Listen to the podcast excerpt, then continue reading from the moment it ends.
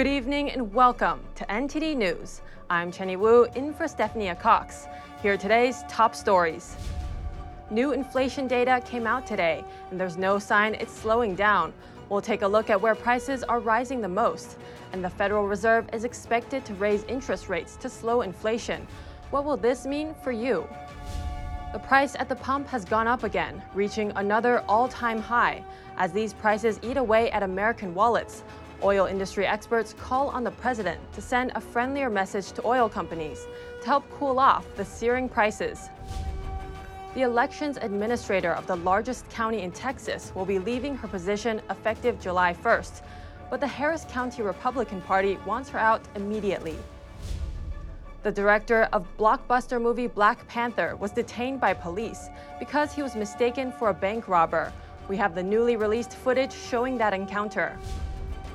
And no progress from the foreign ministers' meeting between Russia and Ukraine. The two countries' top diplomats say they discussed humanitarian corridors and a temporary ceasefire.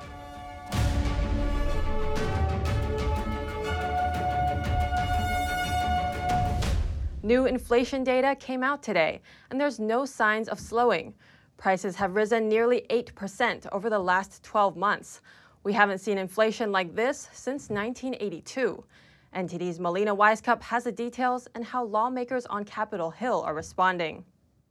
Four months in a row, annual inflation has reached new 40 year highs. The Labor Department's Thursday report showed consumer prices were 7.9% higher in February than a year ago. Gas, food, and housing prices drove the February price increases. And senators on Capitol Hill are pressing Biden to take action now. Oh, I think there's a lot more we can do. I really do. This increase isn't just due to what's happening in the Ukraine, it's due to the administration's policies. From January to February, nearly all goods and services got more expensive. Grocery costs jumped 1.4%, a new record in decades. The cost of fruits and vegetables rose 2.3%, clothing by 0.7%, and gas prices spiked 6.6%. Over the past year, grocery prices have gone up 8.6%, the highest since 1981. And we're going to do whatever we can to fight back as members of Congress. The massive pandemic relief spending is one cause for the soaring inflation. More government spending causes inflation to rise. Meanwhile, Congress is pushing through their annual spending bill, which increases funding for a number of government initiatives. What would you say to Americans who are kind of scratching their heads or who are critical, asking, why would you guys be willing to vote for a bill with increased funding for government agencies while we're seeing this record high inflation? What would you say to them? I would say that they have a good point. You know, as a government, as a federal government, we should be setting priorities just like families do. Senator Fisher tells us she's undecided on whether she will vote to pass the spending bill. Gas prices alone contributed to nearly a third of the overall inflation increase. Uh, it can filter through to the costs of other goods and services. Everything you buy off the, the shelf in a store, it got there either by plane, train, or automobile. And the White House has blamed the sky high inflation on Russian leader Vladimir Putin. And we have seen the energy, the increase, uh, uh, you know, happen uh, as a result of Russia's invasion of Ukraine. But inflation was already at record levels before Russia's invasion. The administration's plan for slowing inflation is to raise interest rates, which would cause Americans to see higher interest on everything from credit cards to car loans and the Federal Reserve is expected to raise interest rates by at least a quarter point, and they're willing to raise it even higher if this first rate hike doesn't slow inflation. Reporting in Washington, D.C., Melina Wisecup, NTD News. And one of the most visible costs, one you see every time you're at the pump, has increased again. Gas prices have reached a new high. Industry experts say the White House needs a new message, an attractive message for investors to bring the price down. NTD's Miguel Moreno has a story. Record high gas prices are devouring American wallets. According to AAA, we hit an all time high average on Thursday $4.31 per gallon. Paying the most for fuel are Californians. $5.69 per gallon. A lot of it has to do with Vladimir Putin. The White House refers to the mounting gas price as Putin's price hike. White House Press Secretary Jen Psaki says that one of the largest oil producers in the world has disrupted the global oil market by warring with Ukraine. But Psaki says President Biden will do everything he can to knock down those gas prices. It's time in America that we treat oil and natural gas as an asset, not a liability. Todd Staples is president at the Texas Oil and Gas Association. Drilling for oil takes money, time, and risk taking. Staples says the White House needs to send an attractive message to oil companies and investors. We need the right signals for industry to respond to this tragic situation that's occurring. All of 2020, this administration spent saying that we're going to do away with oil and natural gas production. We're going to stop drilling. In 2021, we had the administration say we want to call on other countries, OPEC, OPEC plus, the cartel, to increase production. We need this administration to now say we want American energy leadership, not only to protect our consumers here at home, but to send the right signals to our allies around the world that we are going to deliver. The Biden administration says it wants the U.S. to be energy independent, but not by investing in fossil fuels like gas. Right now, President Biden is focused on clean energy technology, which his team says will avoid volatile fossil fuel prices. Miguel Moreno, NTD News. Despite record breaking gas prices, one county's Board of Supervisors voted against restoring state oil production. The denial comes as California gas prices are climbing on a daily basis, but other options may be coming to the state. The Santa Barbara County Board of Supervisors recently denied an ExxonMobil proposal to make thousands of truck trips per year transporting oil from now idle offshore oil rigs. The refusal declines ExxonMobil a crucial step in its hopes to restart drilling at the decades old trio of oil rigs. The company said without a pipeline, trucking was its only option to transport crude oil to markets. And a pipeline may eventually be on the way, though not in the near future. Houston based Plains All American Pipeline is looking to replace a pipeline that was shut down in 2015. The shutdown happened after one of California's worst coastal oil spills in 25 years. It was the link between offshore platforms and onshore processing plants. Plains All American's plan won't receive a complex environmental review until October. Ben Oakley, manager of the California Coastal Region for the Western States Petroleum Association, said the supervisors chose to make California even more reliant on imported energy at a time when Californians are already struggling with some of the highest energy costs on record. Santa Barbara Supervisor Steve Lavagnino said he hopes for alternative energy sources, but acknowledges California is still years away from eliminating oil and gas. Foreign ministers from Russia and Ukraine hold high level talks for the first time since the war began. They met in Turkey today to discuss a temporary ceasefire, but the meeting didn't yield any progress. NTD's Allison Lee has the details. Russia's and Ukraine's foreign ministers met on the sidelines of a diplomacy forum in Turkey on Thursday. They had aimed to discuss humanitarian corridors and a 24 hour ceasefire. We did not make progress on this since uh, it seems that there are other decision makers uh, for, this, uh, for this matter in Russia. We agreed to continue uh, efforts to uh, seek a solution to the humanitarian issues on the ground. The Ukrainian foreign minister says he tried his best to find a diplomatic solution to the humanitarian crisis in Mariupol, and he proposed a humanitarian corridor leading out of Mariupol. I proposed it. My uh, proposal was not uh, was not followed by uh, was not supported by Minister Lavrov. But again, I still hope that at least he will do it after leaving the room of negotiations. The Ukrainian foreign minister says he's willing to meet with his Russian counterpart again, and the Russian side says President Vladimir Putin had not ruled out a meeting with Ukrainian President Volodymyr Zelensky. As President Putin said, and we reminded you of that not only once, we always stand for different formats of talks with added value if they're arranged, not just for the sake of it. The Russian foreign minister also answered a question about whether he believes a nuclear war could start. I don't want to believe it, and I don't believe in it.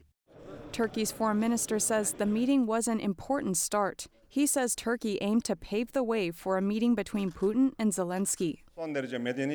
Despite all the difficulties, I can say that a very civilized meeting took place. Of course, the parties defended their positions, defended their thoughts in a civilized way.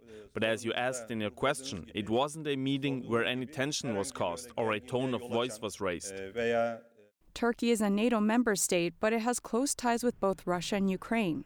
Meanwhile, back in the U.S., the Biden administration announced on Thursday $53 million in humanitarian aid for Ukrainians. And the House on Wednesday passed a new spending bill that includes $13.6 billion for Ukraine. On the same day, the House also voted to ban Russian oil imports with overwhelming support. Only two Democrats and 15 Republicans voted against the bill. Allison Lee, NTD News. Volunteers are stepping up to help Ukrainian refugees and provide them with basic necessities. NTD's Dan Skorback spoke to several people in Poland who are volunteering their time and effort for those in need. Here we are at a Ukrainian Polish border. Volunteers are helping people to cross and find shelter, find SIM cards, find food. As of March 8, 2 million Ukrainians have left their country to flee the war. Some people have relatives abroad, some have nowhere to go but everyone we talk to wants to go back as soon as possible to Ukraine. At this border crossing in Medyka, Poland, mostly women and children make their way through a corridor of volunteers. A lot of volunteers are coming from different countries, people from Czech Republic, Sweden, England, Italy, and India. After picking up necessities, the refugees queue for the buses.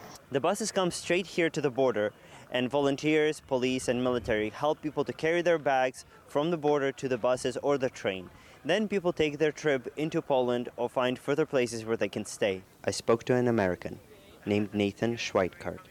He came to Ukraine to rescue his fiancee. There's dozens of buses at the Lviv uh, railway station right now, so um, it's packed full of people, but they're shuttling people back and forth right now. More, more so, of course, coming back over to this side. I'm glad to get her to safety, and all is well. I spoke to Para, who cooks and distributes 2,000 cups of soup each day. We're just sharing some food because what actually everybody is missing is some love, and food is like love. And so, and actually, my volunteers are amateurs coming from the French word amour, which they all do it out of love. And that's what people need in this world a little love. And I've heard from Kieran, British ex military, who has dozens of stamps in his passport because he pushes carts of groceries across the border since it's complicated to cross in a car. And so now what we do is uh, come across, sort the teams out at this end, and we take supplies, and then we fill the cars. Once the cars are full, we can then sleep, and then we do the same again the next day. So, so you bring. You we go to the supermarket now. Supermarket, we buy buy all chocolates, everything, anything that's. Um, these people have got money. They don't need. You can see they don't need clothes. They don't need shoes. They need chocolate bars to sustain themselves for the journey. Yeah? And from Lviv to here. So that's what we're doing. Yeah. I also met a Ukrainian who started a volunteer organization that has been providing food, hygiene products, and even medicine to the refugees. There are kids who have genetic diseases in Chernihiv. The conditions are such that they can't be without their medicine, and now all supply chain for medication has stopped. Without these medications, the kids have a few days to live. Because we're able to find here are guys who are willing to risk their lives to go there to help, risking their lives to go to those bunkers, basements, and find those families, bring the medicine to them. Although everybody's tired, there are smiles on people's faces. The free coffee, the free food, the phone plans, the accommodations, they do help. This is Dan Skorback, Polish Ukrainian border, NTD News. As the Russia Ukraine war enters its 15th day, U.S. spy chiefs say that Russian forces are showing reckless disregard for Ukrainian civilians. American agencies are investigating their actions for accountability. The Russian military has begun to loosen its rules of engagement to achieve their military objectives. If they pursue the maximalist approach, we judge it will be especially challenging for the Russians to hold and control Ukrainian territory and install a sustainable pro Russian regime to Kiev. U.S. National Intelligence Director Avril Haines says that American intelligence agencies are documenting Russia's actions. The IC is engaged across the interagency to document and hold Russia and Russian account actors accountable for their actions. Haines' comments were made today at the Senate Intelligence Committee's annual hearing, which was about worldwide threats to U.S. security. And in spite of the war between Russia and Ukraine, she says China remains the number one threat to America, followed by Russia, Iran, and North Korea. And the assessment starts with threats from key state actors, beginning with the People's Republic of China, which remains an unparalleled priority for the intelligence community. And the White House Wednesday criticized Russia for pushing, quote, false claims about the U.S. running biological weapons labs in Ukraine. Press Secretary Jen Psaki tweeted yesterday We've also seen Chinese officials echo these conspiracy theories. After a series of mistakes made by the Harris County Elections Administrator in the Texas primary last week, the county's Republican Party is calling for an immediate replacement. But an expert says that's against state law. NTD's Arlene Richards reports. We're stuck with her. The Harris County Republican Party chair announced Wednesday that the party will ask a judge to appoint an independent administrator to oversee the next election in May. This comes a day after the current elections administrator, Isabel Longoria, said she will resign effective July 1.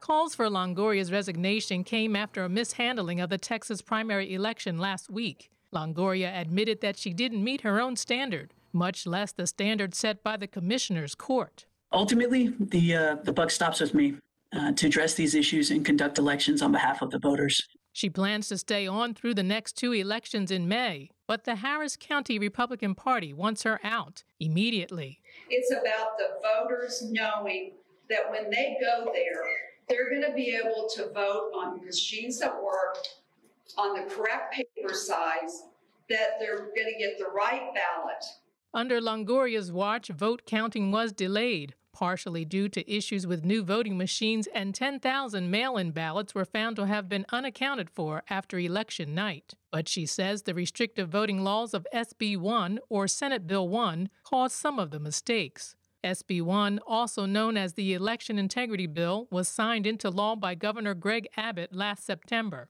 Proponents say the law makes voting easier and cheating harder. It expands early voting hours and makes it easier to make corrections to ballots that are rejected for technical errors. But critics say it imposes new hurdles on mail in ballots and empowers partisan poll watchers. Professor Robert Stein, an elections administration consultant who worked with Longoria, says the law did ambiguously extend the rights and privileges of poll watchers, which can affect the administrator's job. But he says SB 1 can't be blamed for what happened in Harris County. I, I know there's a lot of statements made that Senate Bill 1, particularly new requirements for mail in ballots. Um, I can see no evidence that Senate Bill 1 had a significant or dominant influence on the conduct of this election in Harris County. And I'll give you an example. Um, if in fact the mail ballots were the source of the problem, then there would be fewer of them cast because people didn't have access as they may have had in 2020 or 2021 to mail ballots. According to Stein, those who are calling for Longoria to be replaced immediately won't get their wish. Texas state law prevents the commissioner's court from appointing a temporary administrator because the position is currently filled so Longoria will likely continue her role for the next three months. Meanwhile, the Republican Party has filed two lawsuits citing problems with the election process and Longoria's management. Arlene Richards, NTD News, New York. Texas is heading a legal campaign against medical gender transitioning for children. The governor condemns the practice as child abuse, even greenlighting investigations, but the state has hit a roadblock. A Texas appeals court has upheld a restraining order blocking the state's investigation into a family with a transgender child. The family is transitioning their 16 year old son with gender dysphoria into a girl. This means the teenager has been given gender affirming care and medication like hormone altering drugs. The state's Child Protection Agency had launched an investigation to determine whether the family abused their child by transitioning him. That was until a court stepped in, granting the family a restraining order, but the case is ongoing. The U.S. is seeing a record number of drug overdose deaths, with the CDC reporting over 100,000 in a 12 month period. Texas Governor Greg Abbott and others offered solutions to the crisis during a panel discussion held by the Heritage Foundation. NTD's Jason Perry has a story. If you look at the age group of people between 18 and 45, over the past year, the leading cause of death It's not COVID, it's not cancer, it's not car wrecks, it's not guns. The leading cause of death for that age group is fentanyl. Governor Greg Abbott has combated the smuggling of narcotics by deploying the National Guard and increasing personnel in the Department of Public Safety at the Mexican border. They have seized over 232 million lethal doses of fentanyl, enough to kill over two thirds of the U.S. population. Mark Morgan is a visiting fellow at the Heritage Foundation and former acting commissioner of U.S. Customs and Border Protection. 100,000 drug overdoses in, a 12 month period. That, that's more than all the lives lost, American lives lost, than, than the Vietnam, Afghanistan, and Iraq wars combined. He said the 11,000 pounds of fentanyl seized this past year was double the amount from last year. When we look at the 3 million migrants that tried to break into our country illegally, the 2 million we, 2 million we encountered, the 600,000 that got away, and the 400,000 that turned back to avoid apprehension, every one of those paid the cartels. That illegal immigration is fueling and financing the cartel's criminal operations. It's making them stronger. It's making them more influential. It's making them more powerful. And it's also enabling their criminal schemes in other areas, including drugs, to expand. He said the Mexican cartels are exploiting the migrants and forcing many of them to carry drugs as they cross the border. There's a false narrative out there. There's a premise out there that, that American people is being asked to buy, being forced to buy. And that is that somehow we have border security over here and then we have illegal immigration over here. And somehow those two things are not connected. Somehow, in some alternative universe, those two things are separate. And that you can be for border security and for illegal immigration. Well, it doesn't work that way, not in the real world. The reality is, is that all the threats that we face along the southwest border, they're interconnected. Congressman Brian Babin, another panelist, said counterfeit pills as well as marijuana can be laced with deadly doses of fentanyl, which further aggravates the crisis. Jason Perry, NTD News. Revised masking policies are in the works for travelers, and at least United Airlines is welcoming back unvaccinated employees. The Biden administration is extending the federal mask mandate on transportation systems. It will now go one month past the intended expiration date of March 18th. The new deadline to end masking is April 18th, in that extra month, the CDC is planning to develop a revised framework so that masking on planes, trains, or buses is based on COVID 19 community levels. And United Airlines is relaxing its policies. The airline is letting unvaccinated employees return to work starting March 28th. Video footage released by Atlanta police on Wednesday shows the director of blockbuster movie Black Panther being detained by police at a local bank. He was trying to withdraw cash, but the teller mistakenly thought he was robbing the bank.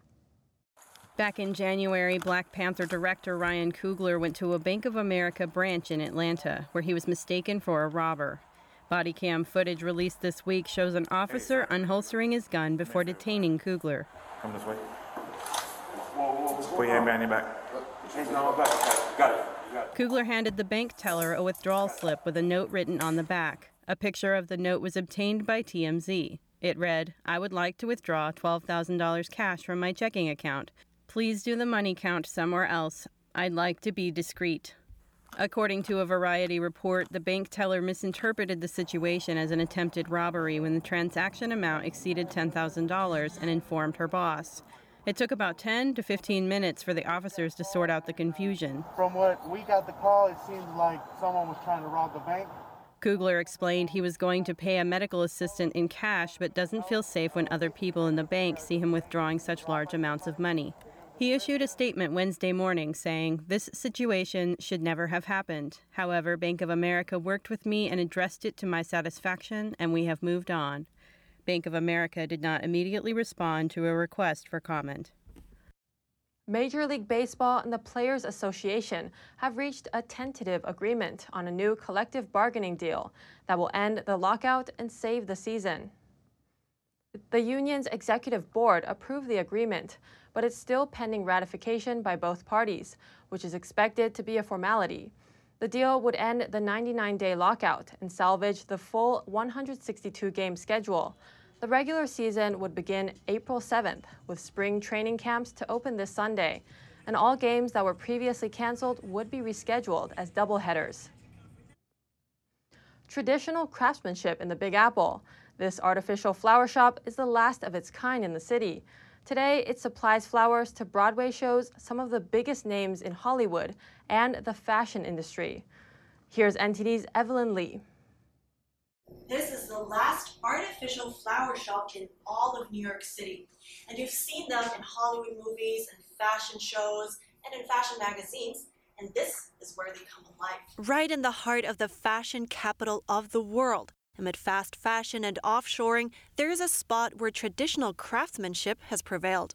For over a hundred years, one family and their staff have been shaping these unique flowers by hand. Adam Brand, Emmett S. Schmalberg's current owner, welcomed us into the showroom and took us on a tour. This is the place where each flower starts its journey. And if you don't know what your flower should look like at this point, don't worry, you'll find plenty of inspiration. So what's also really cool about the stockroom is that you can use this as design ideas. And one of my favorite examples is the designer from Vera Wang was here at this point probably three or four years ago, and she was looking for a parrot tulip. And I'm the flower guy, but I didn't know what that was. I, I, went on Google, I pulled up pictures, and in the end, I convinced her to come here. And she went through all of these boxes and pulled portions of this flower and part of that flower and some of those and created this like Frankenflower, like Frankenstein, with all these different things that didn't match. And now the flower has become a staple in Vera Wang's shows. Brand shows us machines and tools that have been around since before he was born. Raise the bar, raise the arm, and find the perfect spot for it.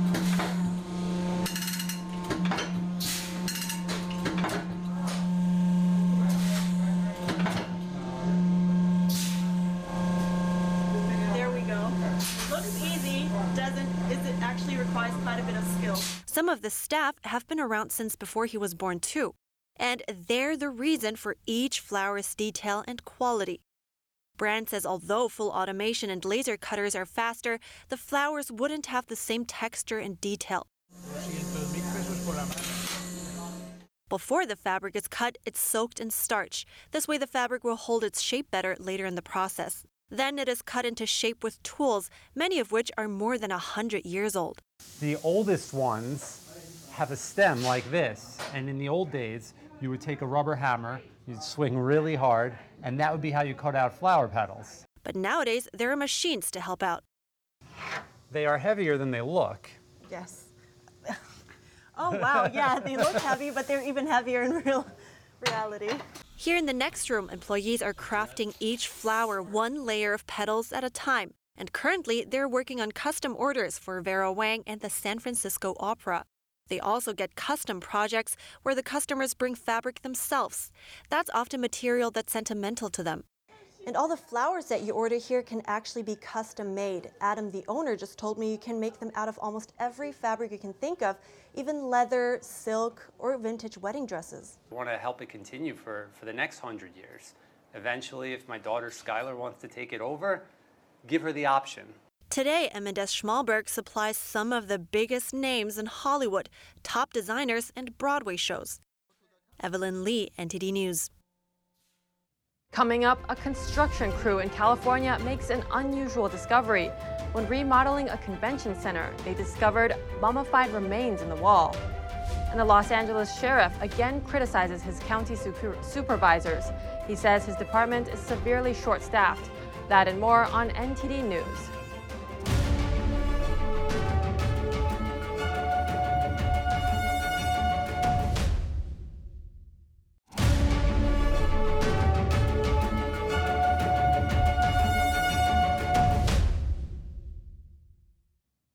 Police in California's Bay Area reported a mummified person in the walls of an old convention center. Construction workers discovered the body while tearing down interior walls. NTD's Adelina Asoltani reports. Authorities in the East Bay say the body had been inside the wall long enough to become mummified. They hadn't released any photos yet. Construction workers found the mummified body of what appears to be an adult male at the Henry J. Kaiser Convention Center in Oakland, California on Wednesday. Authorities say there is no way to easily determine the person's age. Upon arrival, authorities determined that the conditions in the building's wall preserved and mummified the remains.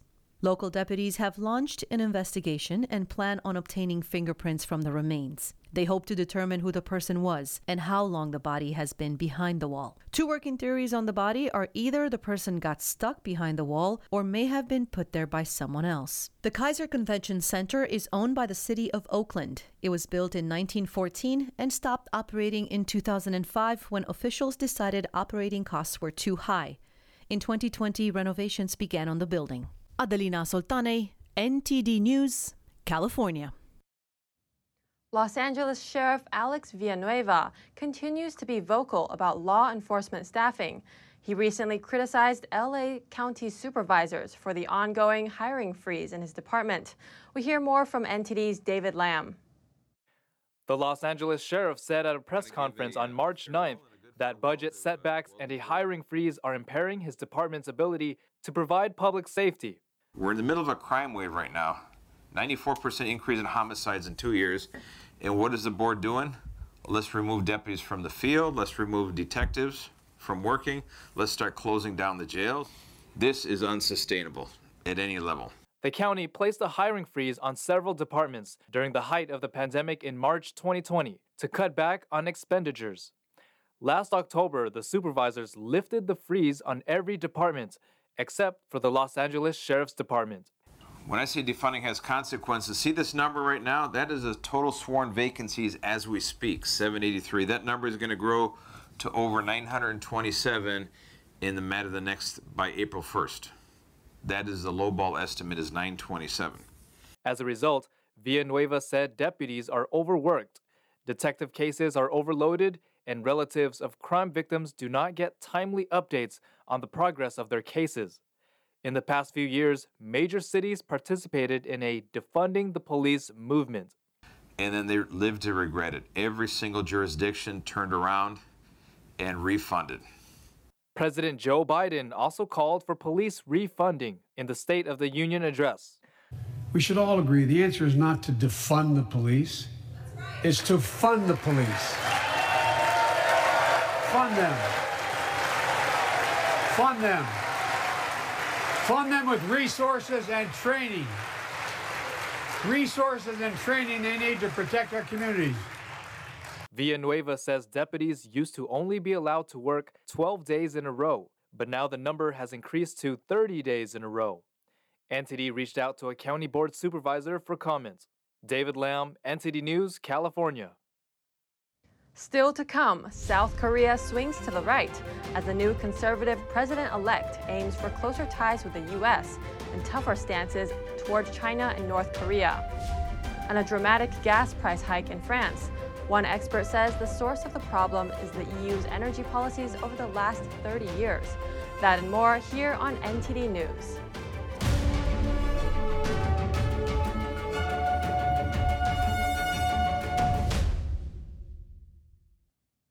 Under the ruling Democratic Party, South Korea has seen a new trend, shifting toward North Korea and China and away from the U.S.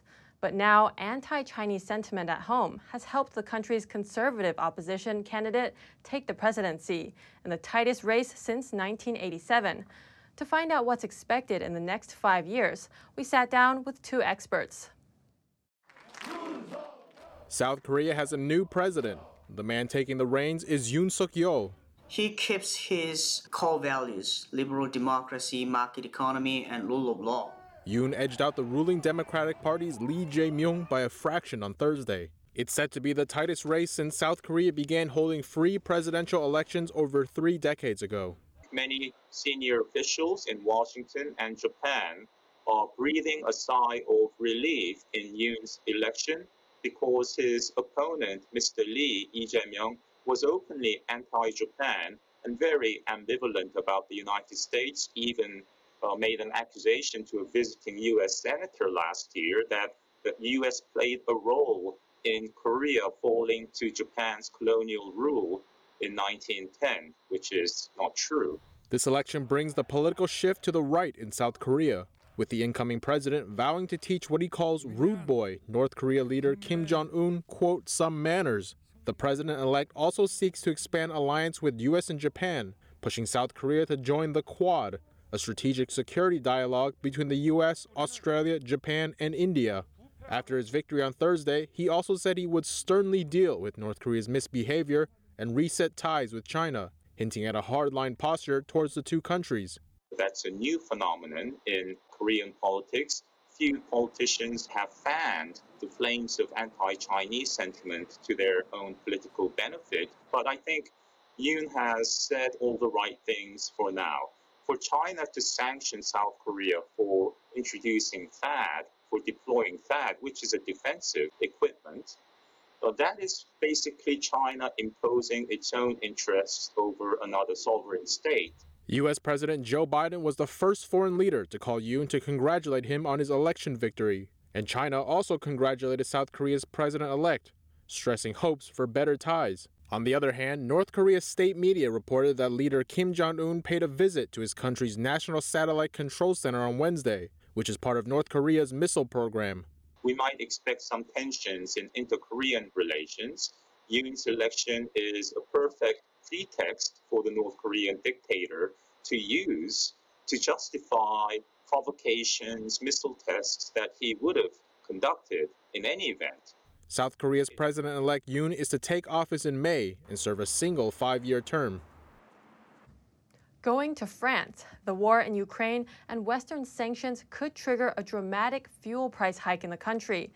Experts estimate the price per liter might double by the end of the year. NTD's France correspondent David Vives has more. How high can fuel prices go? French drivers might be in for a shock when passing the petrol station. According to French President of Petroleum Industries Union, fuel prices have been increasing since the end of summer 2021 as lockdowns ended. With the recovery of global activity, the price of a barrel of oil went up to 90 to 95 US dollars. Since the beginning of the war in Ukraine, this number has grown by 20 to 25 dollars due to the uncertainty of deliveries. Swiss economist Guy de Lafortelle says the price of fuel in France and in Europe is also the outcome of decisions made by European states to fix energy prices. This is a structural problem. This current crisis reveals how catastrophic our European energy policy has been for the past 30 years.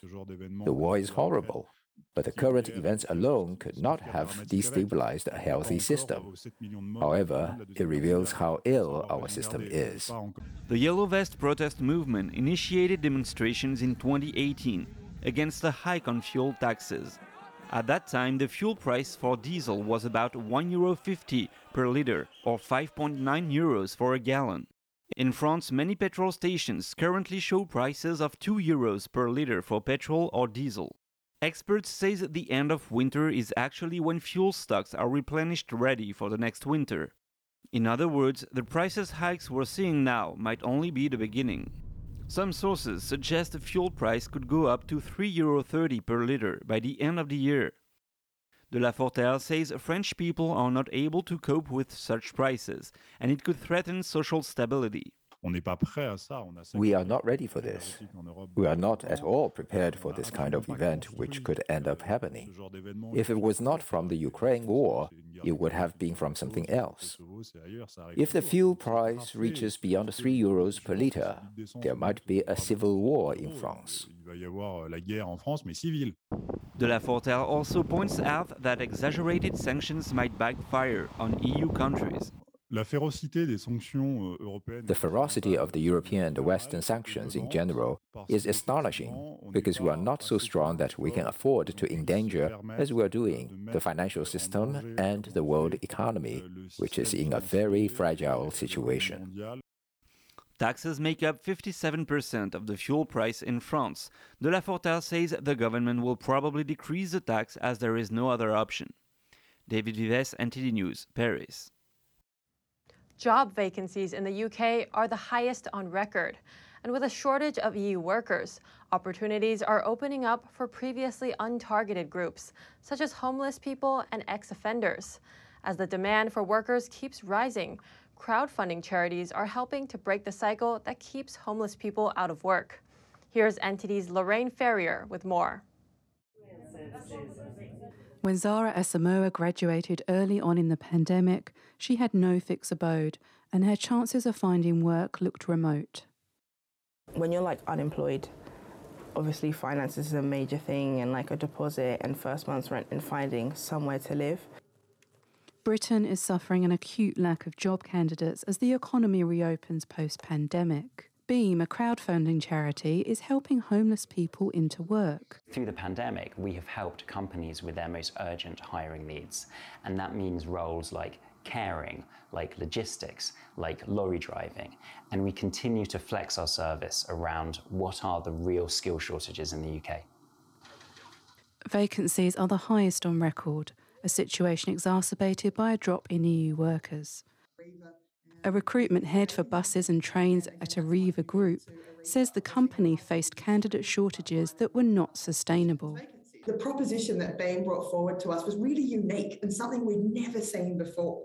And really, what they've been able to do for us is untap a pool of candidates, again, that we'd not connected with or not been connected with. Organisations such as Beam aim to break the cycle that keeps homeless people out of work.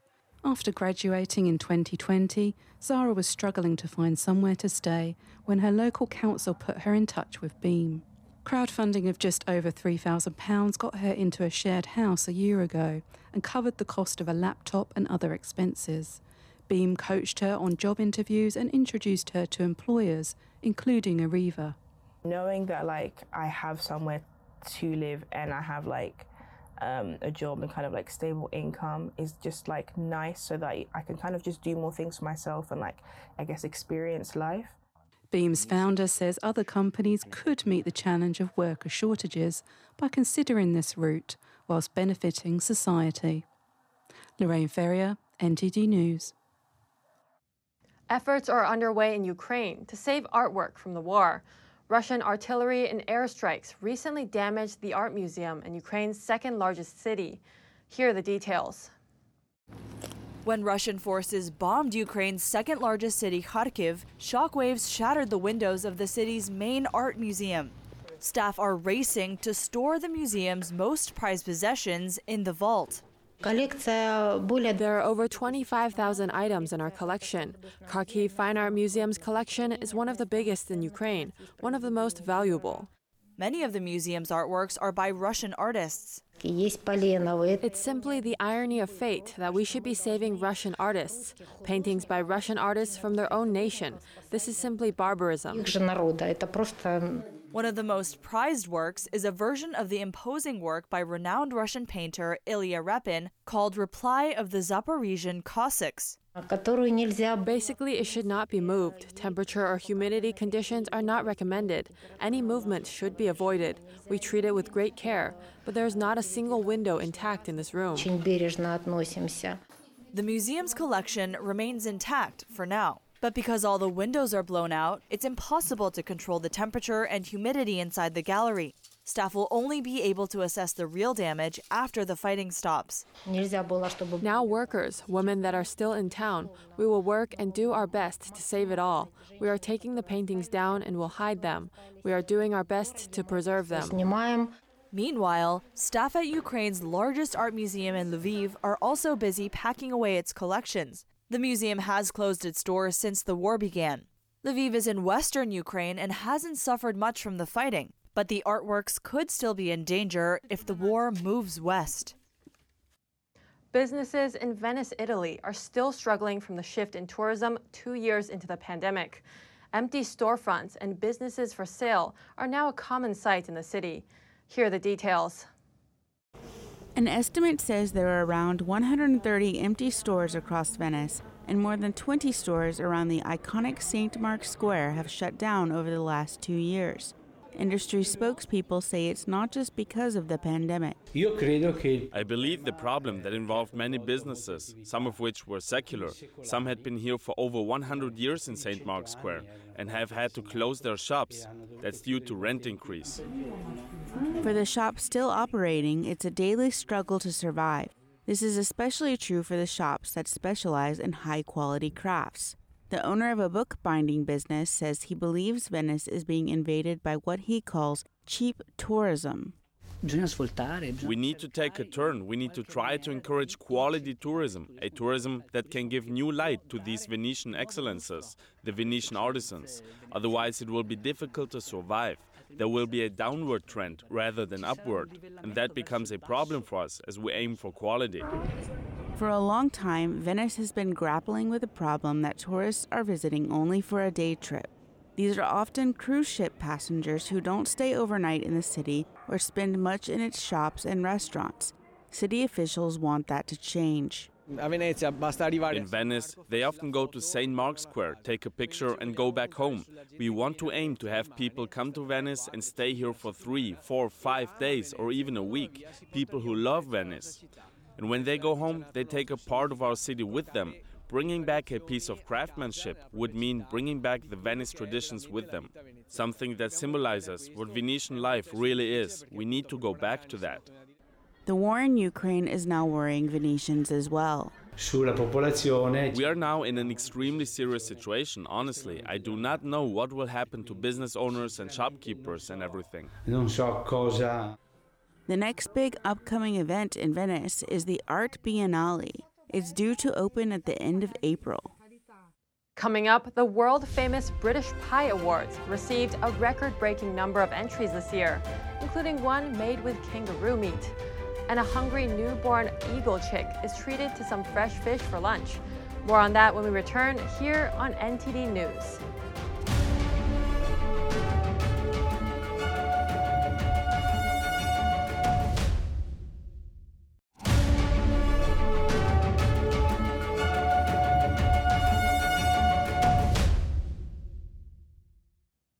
Judges at the world famous British Pie Awards have their work cut out this year with a record breaking number of entries, including one made with kangaroo meat.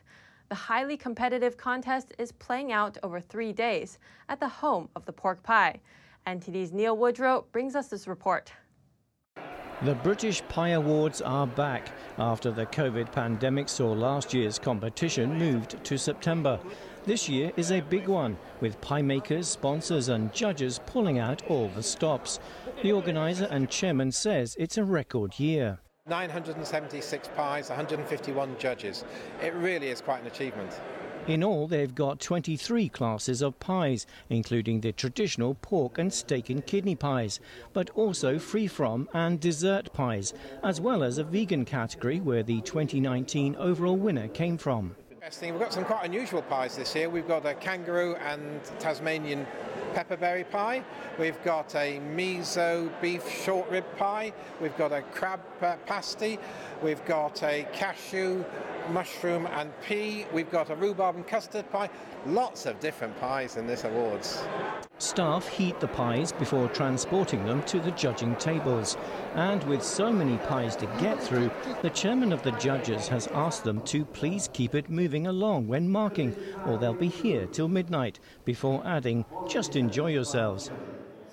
The judges mark the pies on various criteria, including eating qualities, the filling, and how a maker could improve their entry. Two of the judges have come from far, giving an international flavour to the panel. A Japanese judge, we have a judge who comes, has come in from California, but most of them are actually from, from within the UK. Butchers, bakers, retailers, um, food writers, and just people passionate about pies.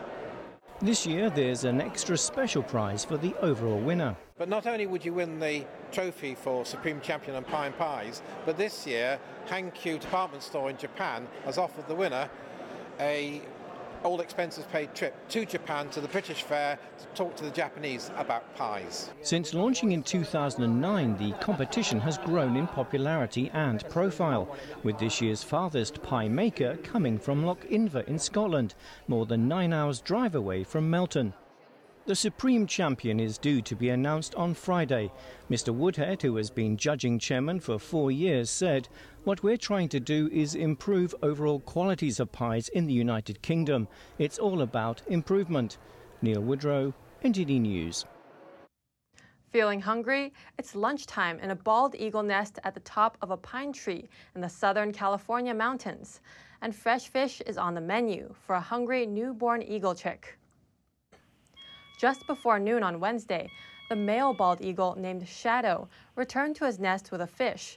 Then his mate, named Jackie, fed pieces to their one week old baby.